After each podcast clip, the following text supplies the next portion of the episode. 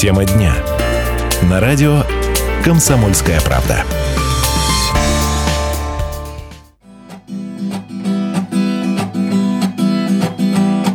Всю жизнь работал до седьмого пота Ходил от звонка до звонка И как обычно по субботам Мечтал о пенсии, она была близка думал буду ходить на рыбалку Мечтал гусей завести.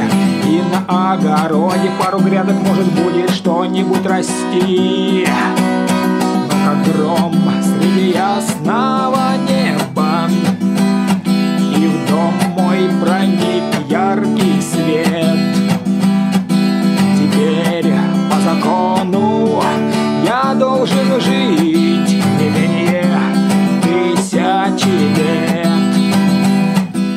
Это тема дня на радио «Комсомольская правда». Вот после такой музыкальной, ну даже не знаю, заставки, не заставки, иллюстрации мы начинаем наш разговор о э, повышении пенсионного возраста. Гостя сразу представлю. Александр Ладыгин, депутат Законодательного собрания Свердловской области. Добрый день. Добрый день.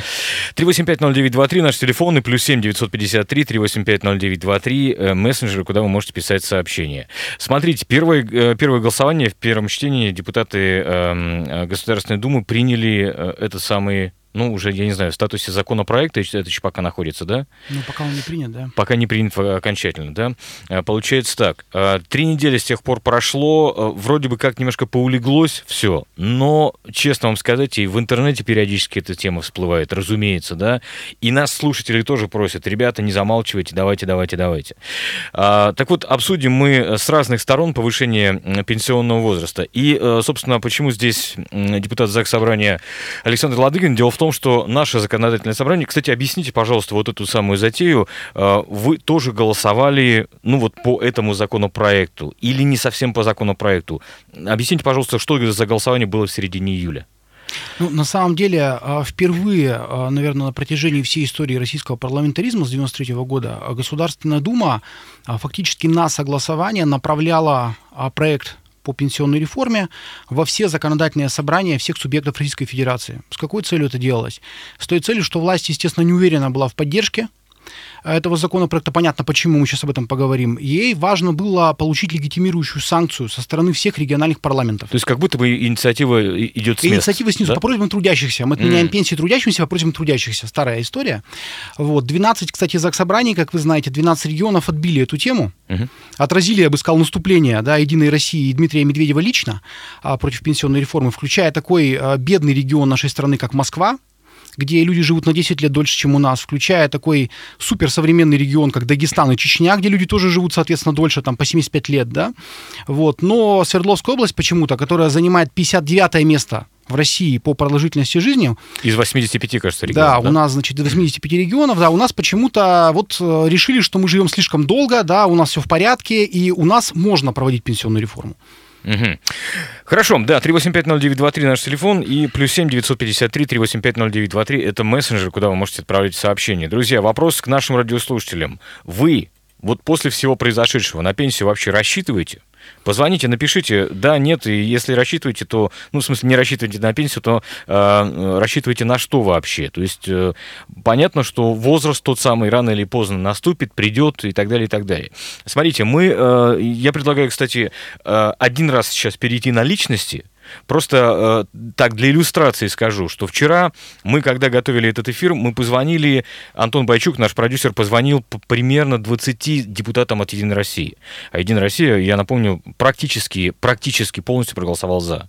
Имеется в виду вот э, законодательное собрание. Вот. И, э, ну, и, и Государственная Дума, кстати, тоже. И э, под разными причинами. Вот то отпуск, у кого какая-то комиссия, кто, как автор, например, заявил, не моя тема, кто в территориях работает, да, вот срочно понадобилось уехать. Ну, в общем, разные совершенно причины. Причем мы просили, ну, давайте, да- давайте тогда уж по телефону. Потому что мы вас выведем по телефону, пять минут это займет. Никак. К сожалению, никак это не получилось. Ну, что, что делать? Приходится нам вот общаться с... э, Хотели, знаете, здесь устроить такой вот... Клинч. э, ну, типа клинча, да, совершенно верно, разговор оппонентов, возможно, да, не вышло, к сожалению. Мы еще додавим и добьем, разумеется, да, этот, этот момент, но пока не вышло, к сожалению. Э, так вот, все-таки то самое голосование, которое прошло в, на уровне законодательных собраний, на уровне областных дум, насколько оно, я не знаю, легитимно, нелегитимно, что это, что это вообще было? То есть некая инициатива с мест, понятно. Но э, какова форма? Это, вы правильно сказали, это впервые, по-моему, используется, да? Впервые используется. Что это такое?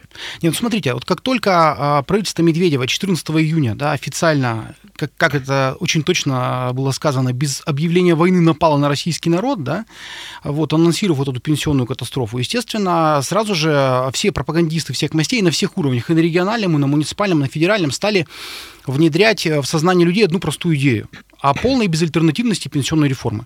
Что иначе быть не может. Что иначе быть не может. Они говорили, что, значит, либо мы проводим эту реформу, либо пенсии не будет никому, да, был аргумент, а реформа назрела, перезрела, и вообще нет никакой возможности от нее уклониться. Но я хочу сказать следующее. Вот я побывал на согласительных комиссиях по поводу пенсионной реформы, да, поучаствовал в голосовании.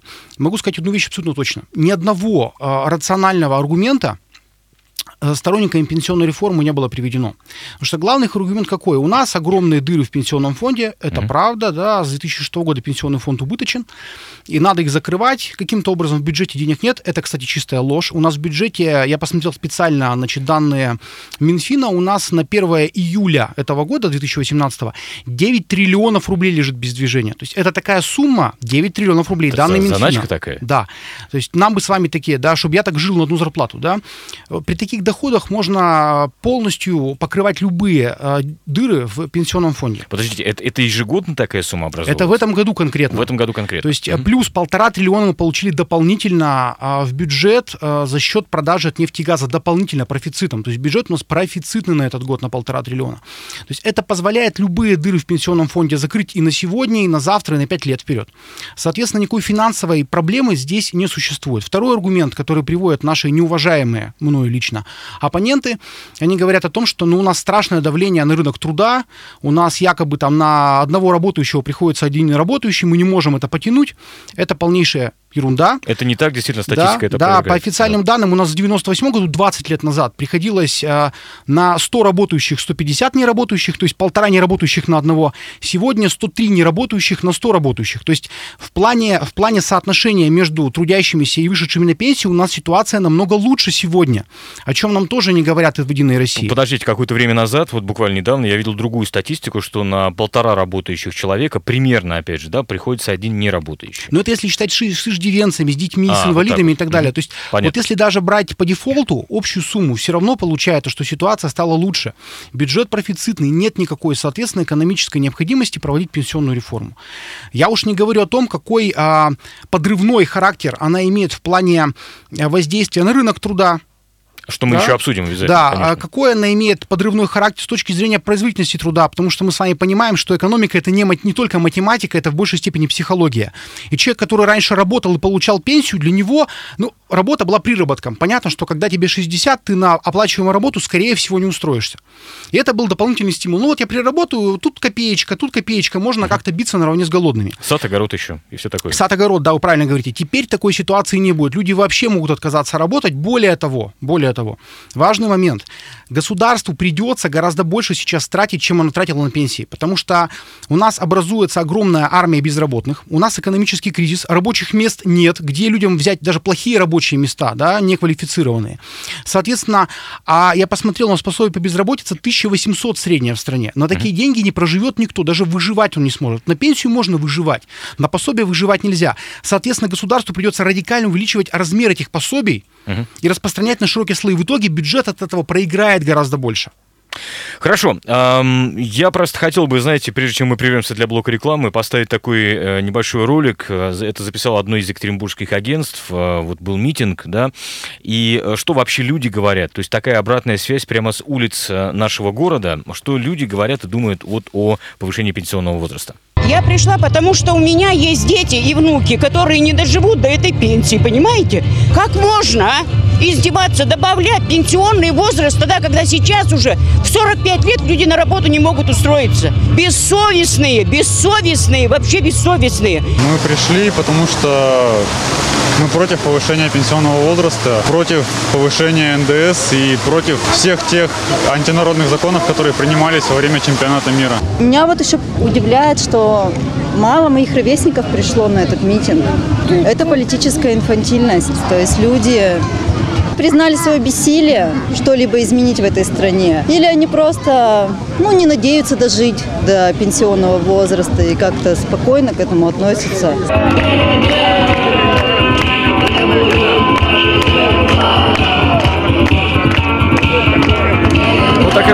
Обратная связь, можно сказать, с улиц нашего города. Друзья, мы придем сейчас, да, для блока рекламы на радио «Комсомольская правда». Напомню, с нами сегодня Александр Ладыгин, депутат Законодательного собрания Свердловской области. После рекламного блока мы позвоним э, финансовому аналитику э, Виталию Калугину, который нам в цифрах немножко еще разъяснит, да, с профессиональной точки зрения. Ну и вот один комментарий от слушателей с такими зарплатами, как у депутатов, я бы тоже молчал в тряпочку. Это вот коммент по поводу тех депутатов, э, с которыми мы вчера созванивались. А, итак, реклама на радио «Комсомольская правда». Через минуту продолжим. Тема дня. На радио «Комсомольская правда». Привет, бессмертный пони. Поймешь на склоне лет, что пенсий недостоин. Для старых денег нет, и время молодое прошло. Не дать, не взять всего, чего достоин, пахать, пахать, пахать. Пахать, пахать, пахать. Э, вот мы и пашем, собственно говоря. Александр Ладыгин, Павел Филиппов здесь в студии, радио «Комсомольская правда». Говорим о повышении пенсионного возраста. Кстати, знаете, ходили еще такие слухи, что вот, мол, запрещают это называть пенсионной реформой. Ну, вроде как. Это ведь действительно не является пенсионной это реформой. Это не реформа, а пенсионная реформа – это то, что КПРФ предлагает. Я сейчас об этом расскажу чуть позже. Это не пенсионная реформа, это пенсионная катастрофа. Да? А реф... Нельзя назвать реформой ликвидацию пенсионной системы, uh-huh. лежащей в основе социального государства. То есть отбрасывание страны в 19 век, где не было пенсий. Вот то, чем занимается Единая Россия, она партия, которая тянет нас в прошлое, в 19 век сегодня. Без а, значит, общего бесплатного здравоохранения, без общего образования и без пенсионной системы. Это 19 век, как при царе Горохе. Да? Поэтому это действительно не реформа, это катастрофа.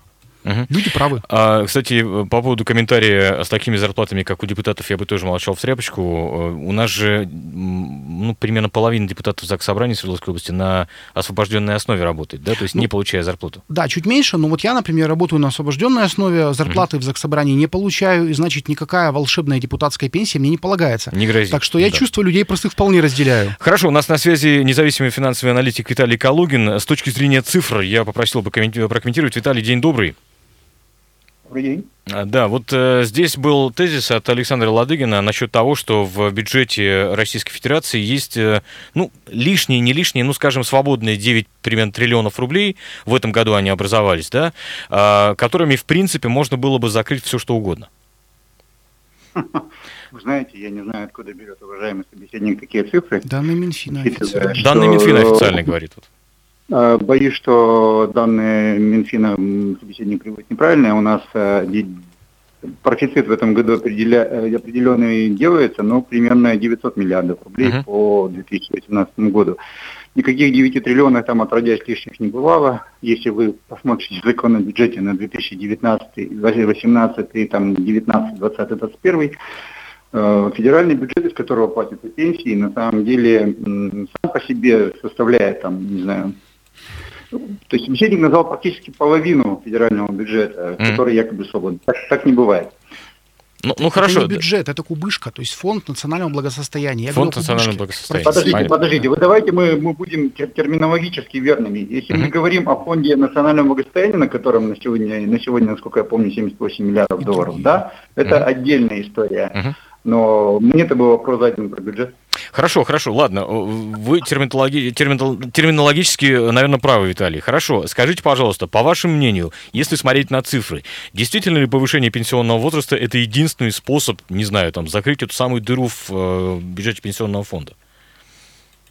А, нет, это совершенно не единственный способ закрыть дыру в бюджете. То есть в данном случае речь можно вести о других альтернативных э, источниках для покрытия этого дефицита. Например? Ну, действительно, можно попробовать вытащить из госкорпорации больше дивиденды, чем они платят, от силы 30-40% по году. Речь идет о сотнях миллиардах рублей. Uh-huh. Можно попробовать действительно начать тратить э, фонд национального благосостояния. Да. Ну и бы все-таки перераспределить оборонные расходы на выплату пенсий. Я знаю, что вы очень дружите, э, ну, не, не только с финансовыми цифрами, но и со статистикой как таковой. Вот э, продолжительность, средняя продолжительность жизни в Свердловской области у мужчин, насколько я помню, где-то 63, что ли, года или около того. Э, скажите, пожалуйста, то есть я правильно понимаю, что вот очень много людей просто будет не доживать до пенсии?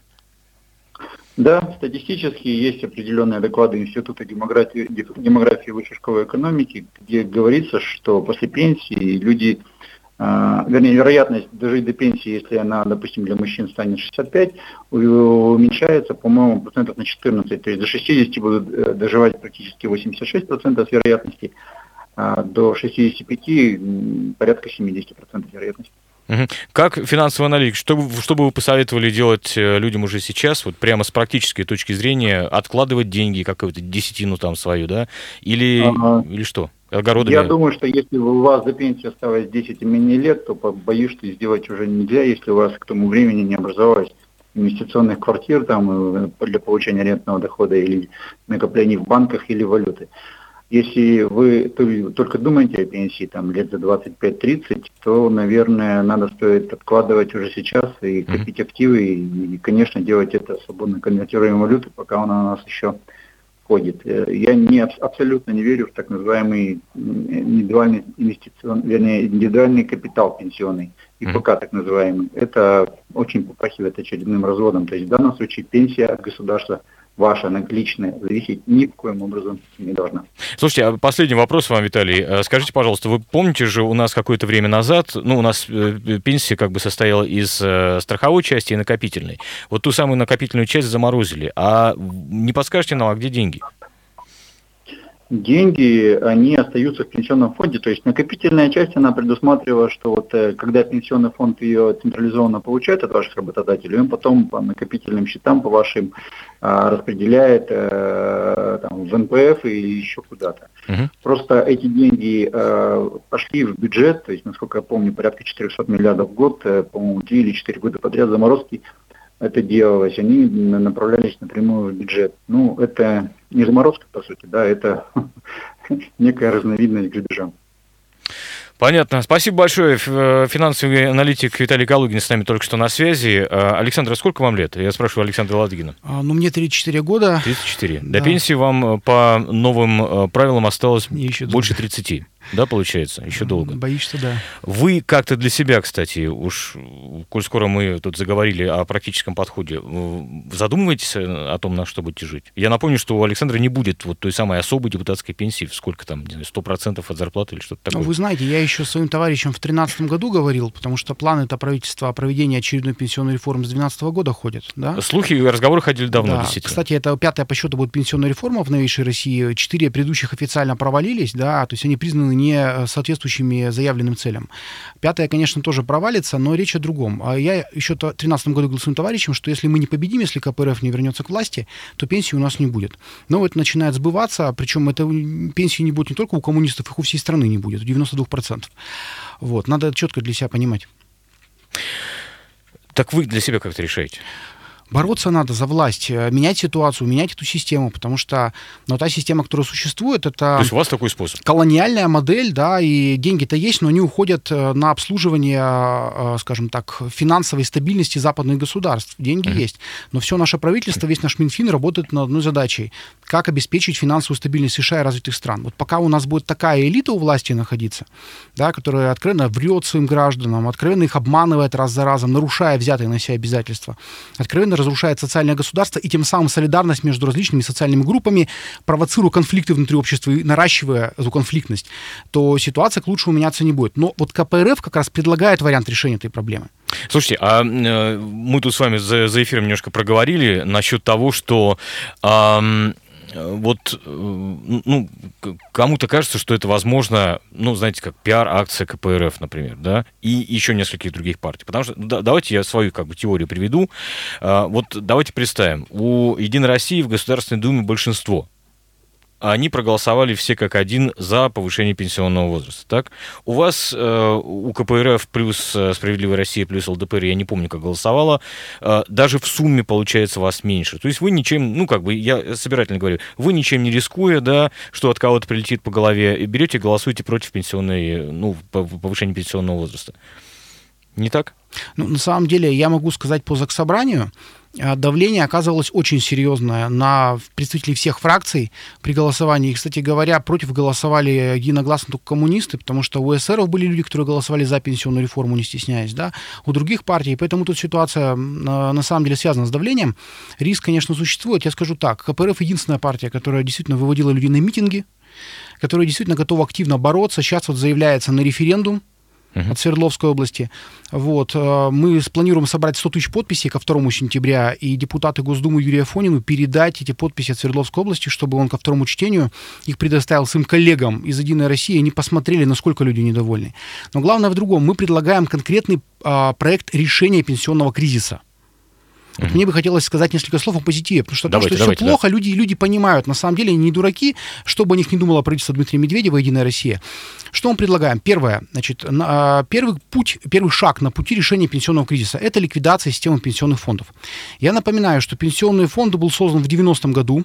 Вы имеете в виду государственный? Да, ПФР. в Советском Союзе пенсионного фонда не было, пенсии выплачивались напрямую из бюджета, и вот странное дело было, в Советском Союзе пенсионного фонда не было, а пенсии были для всех. Удивительная вещь, да? То есть надо ликвидировать пенсионный фонд. Почему? Потому что пенсионный фонд, как и там фонд обязательного медицинского страхования и другие конторы, выполняет функцию прокладки. Uh-huh. То есть это посредничающая структура, которая не а, не нужна. Это вот пятая там, лапа у собаки, да, она не выполняет никаких общественно, я считаю, полезных функций, э, но при этом концентрирует... Ну, бухгалтерские. Да, бухгалтерские функции, но при этом концентрирует до 10% ВВП в своих структурах, и значительная часть львиная этих средств тратится на обслуживание аппарата. То есть это бюрократия, которая не нужна. То есть вот. те самые особнячки в разных да. городах и так далее. Ну, слушайте, мы с вами поездили по области, вы прекрасно знаете, что одно из самых э, всегда красивых зданий в любом городе это здание пенсионного фонда. То есть ребята живут на широкую ногу за наш с вами счет. То есть надо ликвидировать эту систему. Еще раз говорю, в СССР система была социального государства эффективная, даже наши враги признавали за границей. Пенсионного фонда не было, пенсии были. Второй момент, очень важный. Это, конечно, отмена совершенно идиотической регрессивной шкалы налогообложения. Посмотрите, вот если у нас гражданин зарабатывает до 800 тысяч в год, а таких у нас большинство в стране, то он платит в пенсионный фонд, в фонд соцстрахования, в ФОМС, он в общей сложности платит более 30% от своей зарплаты. Но по закону, если у вас доход выше 800 тысяч рублей в год, как у депутатов Госдумы, Госдумы, например, и у многих моих коллег из Заксобрания, то вы платите всего 10%. Вот это есть регрессивная система. Она существует не только в России, но и во всех а, передовых странах, таких как Тринидад и Тобаго, допустим, да? Серьезно? Да, и других вот э, подобного рода третисортных государствах. В развитых странах нигде нет регрессивной системы. Это mm-hmm. надо четко понимать. То есть ее надо ликвидировать, ввести нормальную, полноценную, прогрессивную систему. У нас же любят вот наши либералы ориентироваться на Запад. Ну так давайте на Западе брать не телевизионные программы по дебилизации населения, да, а давайте брать все-таки лучшее, прогрессивную шкалу, например. Угу. Да? И пусть, пусть богатые платят. Это второй момент. А третий момент. Надо, конечно, вывести, как это было, кстати, в советское время, всех чиновников, депутатов, сенаторов из особой пенсионной системы, потому что они получают от 70%... Силовики еще, кстати. Да, силовики. От заработной платы. А если у депутата Госдумы зарплата 450 тысяч, можете себе представить, какие у них будут пенсии. У тех, кто не пришел, и понятно, почему они пришли. У них все хорошо, жизнь удалась. Вот когда мы их вернем в общую с нами пенсионную систему, поверьте, они будут очень ответственно подходить к реформированию любой пенсионной системы, потому что это и их будет напрямую касаться.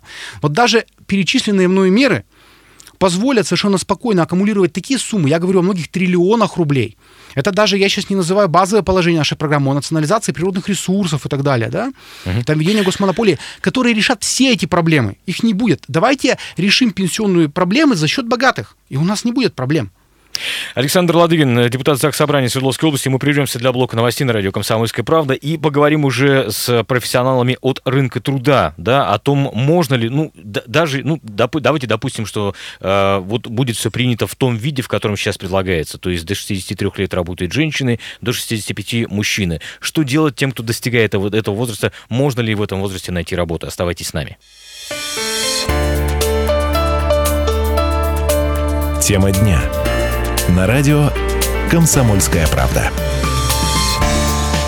Тема дня у нас сегодня повышение пенсионного возраста в Российской Федерации. Я напомню, что первое э, голосование, ну, вернее, голосование в первом чтении по этому законопроекту Госдума провела 17, кажется, июля этого года. Второе, эм, второе чтение будет рассматриваться, по-моему, 24 сентября. Эта дата пока точно еще не выставлена, но вот по тем эм, данным, которые мне вчера удалось найти, когда готовился к эфиру, это именно 24 сентября. И поэтому у нас, я сразу предупреждаю, не последний эфир на эту тему.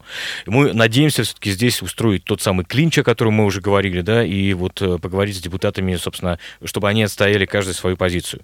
Э, хотя, э, скажу честно, насколько я понимаю из моего общения с, ну, просто личного такого кулуарного с некоторыми депутатами, особого удовольствия от голосования за этот законопроект они, как сказали, не получили. Ну, подлинное голосование было, конечно. Да. Ну что ж, Александр Ладыгин, напомню, с нами сегодня депутат Законодательного собрания Свердловской области. Надевайте, пожалуйста, наушники. И с нами на связи руководитель пресс-службы Headhunter Урал Анна Осипова. Анна, день добрый. Добрый день. Э, скажите, пожалуйста, вот э, в свете того, что сейчас происходит, э, вы как человек, который знает рынок труда, ну, скажем, Урала, скажите, есть ли сейчас вакансии, на которые может устроиться человек, которому, например, 50 лет или чуть больше? С одной стороны, мы, мы-то знаем и понимаем, что дискриминация по возрасту и полу у нас вообще-то по закону запрещена. А что по факту? А, смотрите, действительно, по закону работодатель не имеет права в объявлениях о работе указывать такие параметры, как, например, возраст или пол. Да? А, поэтому сказать, что вот такие такие-то вакансии у нас подходят с искателем постарше, а вот такие-то вакансии подходят, подходят с искателем помладше, мы не можем. Да? Такой статистики э, нет и быть не может, потому что если бы она была, это было бы ну, нарушение закона. Mm-hmm. Вот. Поэтому здесь мы можем судить по тем сферам, на которые откликаются сами соискатели в возрасте от 50 лет. Да? А, это, как правило, те сферы, в которых эти люди работали большую часть жизни. В Свердловской области это производство, транспорт, административный персонал, продажи и строительство. Реже всего соискатели в возрасте от 50 лет у нас интересуются такими сферами, как страхование, консультирование и госслужба. А, вообще, конечно, соискателям постарше проще всего найти работу в тех сферах, где требуется многолетний опыт и узкая экспертиза, потому что это ну, очевидное преимущество а, людей в определенном возрасте. Да? И к таким сферам сегодня можно отнести, например, а, отрасль производства, это тяжелая промышленность, металлургия, строительство, образование и медицина тоже к этим сферам относятся. Кроме того, в этих отраслях сегодня достаточно ощутимый дефицит кадров наблюдается, и, конечно, там работодатели зачастую, даже если хотели бы получить более молодого соискателя, более молодого кандидата, они не обращают внимания на возраст, потому что, ну, выбирать не очень есть из чего, скажем так. То есть в сухом остатке, если мы, мы, мы э, подведем черту под вышесказанным, э, сферы, где можно получить работу, когда вам после 50, есть? В горячий цех? Конечно, а, такие, все, такие сферы есть. А, тут на самом деле все сильно зависит от того, какой вообще багаж за плечами у этого человека. Ну, например, если человеку сейчас там 50-55 лет, и до этого он всю жизнь работал дворником, uh-huh. ну, вряд ли ему удастся устроиться на какое-то производство, да. А в то же время, если человеку 50-50 лет, и он большую часть своей жизни занимался, например, интернет-технологиями, да, а мы должны понимать, что вот IT и все связанное с интернетом, это те отрасли, которые появились и развивались как раз людьми, которым сегодня 45, 50, 55 лет. Ну, кстати, да, так да вот, если правы. у человека в этой сфере есть э, классный опыт, то его с руками оторвет любая э, IT-компания современная. Uh-huh. Тут нужно э, понимать еще вот какой момент. Современные 50-летние, они все-таки очень сильно отличаются от э, 50-летних, например, там 20-15 лет назад. Так. А, как правило, это люди, которые уже более активны сегодня, они разбираются в современных технологиях, они заинтересованы в своем профессиональном развитии и не останавливаются в этом, да, то есть они продолжают э, что-то изучать, посещают какие-то курсы, учат там иностранные языки, э, разбираются, э, пытаются разобраться в компьютерных технологиях, чтобы быть ну, не просто там наравне с э, молодежью, а чтобы быть э, активным, да, для многих жизнь в 50, она не заканчивается. Вот. И это тоже очень сильно влияет. Совершенно напрасно, как бы, а, людей в таком возрасте, скажем так, ну, хоронят как профессионалов. Вот. Но да, дискриминация, она, несмотря на это, есть. Мы сейчас наблюдаем такую картину. А, сейчас а, повышается постепенно процент приглашений на собеседование и на работу вот людей в возрасте там, от 50 и старше. Но пока это очень небольшие цифры. То есть, э, скажем так, вот предпосылки к этому есть, но в тенденцию это пока не переросло, да. Э, вот. По нашим прогнозам, конечно, в ближайшие годы ситуация должна поменяться в лучшую сторону для соискателей э, ну, старших возрастных групп. Анна, у меня вопрос еще вот какого характера. Вот смотрите, тут была инициатива, которая, правда, не дошла ни до закона, ни до законопроекта, а чуть ли не ввести уголовную ответственность для работодателей, которые э, будут увольнять сотрудников предпенсионного возраста. Ваше отношение к этому? Ну, сложно э, высказывать отношение к инициативе, которая, скажем так, не получила никакого, ну, ну да, да, никаких последствий. Но э, Вообще, то, что мы сейчас видим на рынке, а, это дефицит кадров, который усиливается, говорит о том, что, наверное, все-таки в ближайшие годы у работодателей и так выбора не будет. Понятно. Придется брать сотрудников э, любого возраста, если они хотят, чтобы у них кто-то работал. Какое-то время это будет действительно так. Наверное, если смотреть вперед там, лет на 30-50 и вспомнить про роботизацию, автоматизацию, то да, там, наверное, уже будет э, меньше нужен там ручной труд и так далее. Но это пока для нашей страны довольно далекие перспективы. Если мы говорим о ближайших 10-20 годах, то э, нужны будут рабочие руки любого возраста, лишь бы они были адекватны и трудоспособны. Понятно, с опытом. Спасибо огромное. Анна Осипова, напомню, с нами на связи, руководитель пресс-службы HeadHunter Урал. Я напомню, что «Комсомольская правда» э, в качестве эксперимента вот решила помочь mm-hmm. женщине как раз-таки вот предпенсионного возраста по новым, так сказать, ну, установкам, то есть ей где-то в районе 60. И вот э, на данный момент найти работу ей пока еще не удалось. Мы еще об этом обязательно поговорим, разумеется, да, вот в эфире. Давайте у нас с вами Александр, я обращаюсь к Александру Ладыгину, осталось осталось не так много времени, э, вот, и э, какой-то итог давайте промежуточный подведем, что будет происходить дальше? Ну, смотрите, вот буквально два слова. Во-первых, зачем эта реформа проводится на самом деле? Я открою маленький секрет. Она проводится не для того, чтобы закрыть дыру в пенсионном фонде. А для чего? Она проводится для того, чтобы реформировать рынок труда. Я это говорю как историк. Я прекрасно помню мероприятия, допустим, первых Тюдоров в Англии, а, законы против бедных и так далее, когда за отсутствие рабочего места людей хватали, отправляли в работные дома, а если не сбегали, их просто вешали вдоль дорог. Вот. Значит, э, вот наши либералы действуют исходя из логики эпохи Тюдоров примерно, ранний капитализм. Да? Они хотят реформировать рынок труда следующим образом, чтобы старики особо не надеялись на повышение зарплаты, чтобы на них всегда можно было надавить, куда ты старый прешь. Тут молодежи, два человека стоит на, на, твою вакансию. Молодежи, соответственно, куда вы сосунки лезете. Тут опытный старый зубробизон, он знает каждый винтик в этом станке, соответственно, mm-hmm. работаете за меньшие деньги.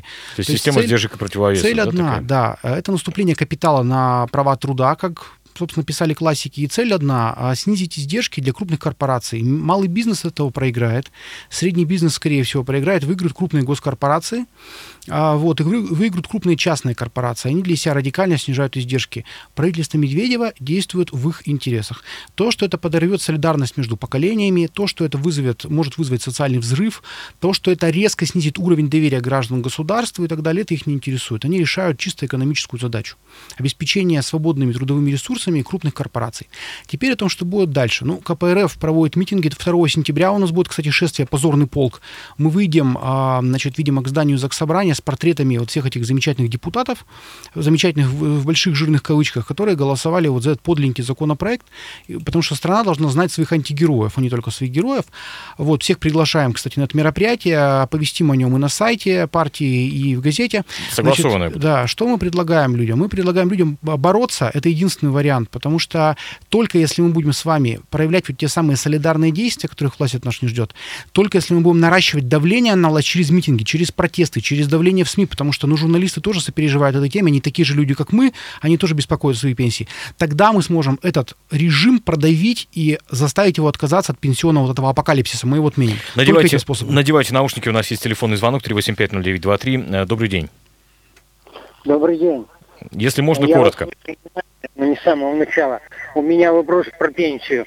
Моя мама отработала бухгалтером 44 года. Так. А, В данный момент она пенсионерка, получает зарплату 14 тысяч. Но у нас есть знакомые, они работали, ну, скажем так, небольшими начальниками. Они получают пенсию на двоих 130 тысяч каждый месяц. А что это за начальники? Что, что, э, что они возглавляли, если не секрет? Женщина работала в администрации, М. а муж ее в военкомате работал. Ну, условно говоря, госслужащие, да? Да, ну вот представьте, 130 на двоих или 14. Ну да, да. А у Антона Степанова, у министра финансов, миллион семьсот каждый месяц. Да, мы в курсе. Раз- Да, спасибо большое, спасибо. Ну, действительно, тут можно э, много и долго говорить про, про то, у кого какие пенсии. В общем-то, э, наверное, мы... Да, давайте еще один звонок возьмем. 30 секунд буквально, 3850923. Доброе утро, э, добрый день. Алло. Да, здравствуйте. Пожалуйста.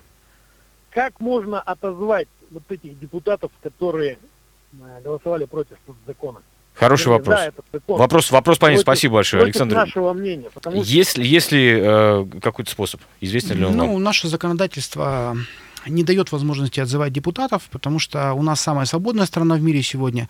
В страшном тоталитарном э, сталинском Советском Союзе такая норма была в Конституции, вот, а в демократической России такой нормы нет. Поэтому это вопрос к нашим законодателям, к тем, кто эту Конституцию чудесную писал. То есть к ним же. Ну, фактически к ним же, да, к тем, кто эту замечательную Конституцию писал. Да, а, слушайте, спасибо большое. Александр Ладыгин, напомню, с нами сегодня, депутат Законодательного собрания Свердловской области. И еще раз говорю, к теме пенсии, к теме повышения пенсионного возраста вы, мы, мы, мы с вами будем еще много и неоднократно возвращаться, потому что это, э, э, мне кажется, эту ситуацию просто необходимо держать на контроле. Спасибо большое. А, Кстати, спасибо. приведем еще и международный опыт. Э, Вот тут нам пытаются, извините, втереть такую информацию, что в Китае пенсии нету. А, Это неправда. Это неправда, есть, конечно. есть. И не только для Это ложь, госслужащих. да. В Японии пенсионный возраст, знаете, какой, кстати?